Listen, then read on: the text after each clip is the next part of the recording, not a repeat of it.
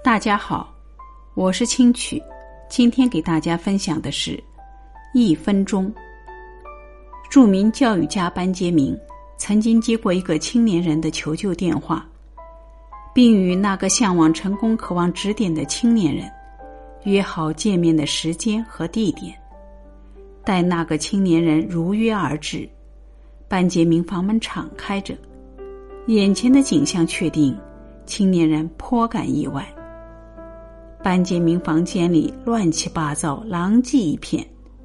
没等青年人开口，班杰明就招呼道：你看我这房间太不整洁了，请你在门外等候一分钟，我收拾一下你再进来吧。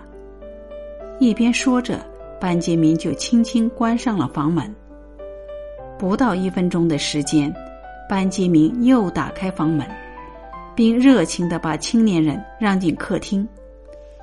这时青年人的眼前展现出另一番景象，房间内的一切已变得井然有序，而且有两杯刚刚倒好的红酒，在淡淡的香水气息中还漾着微波。可是没等年轻人把满腹有关人生和事业的一个问题向班杰明讲出来，班杰明就非常客气地说道：干杯，你可以走了。青年人手持酒杯，一下子愣住了，既尴尬又非常遗憾地说：可是我我还没有向您请教呢。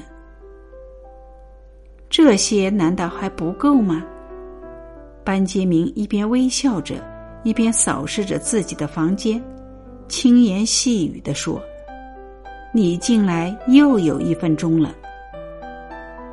一分钟，一分钟，青年若有所思。我懂了，你让我明白，一分钟的时间可以做许多事情，可以改变许多事情的深刻道理。班杰明舒心地笑了。青年人把杯里的红酒一饮而尽，向班杰明连连答谢后开心地走了。其实只要把握好生命的每一分钟，也就把握了理想的人生。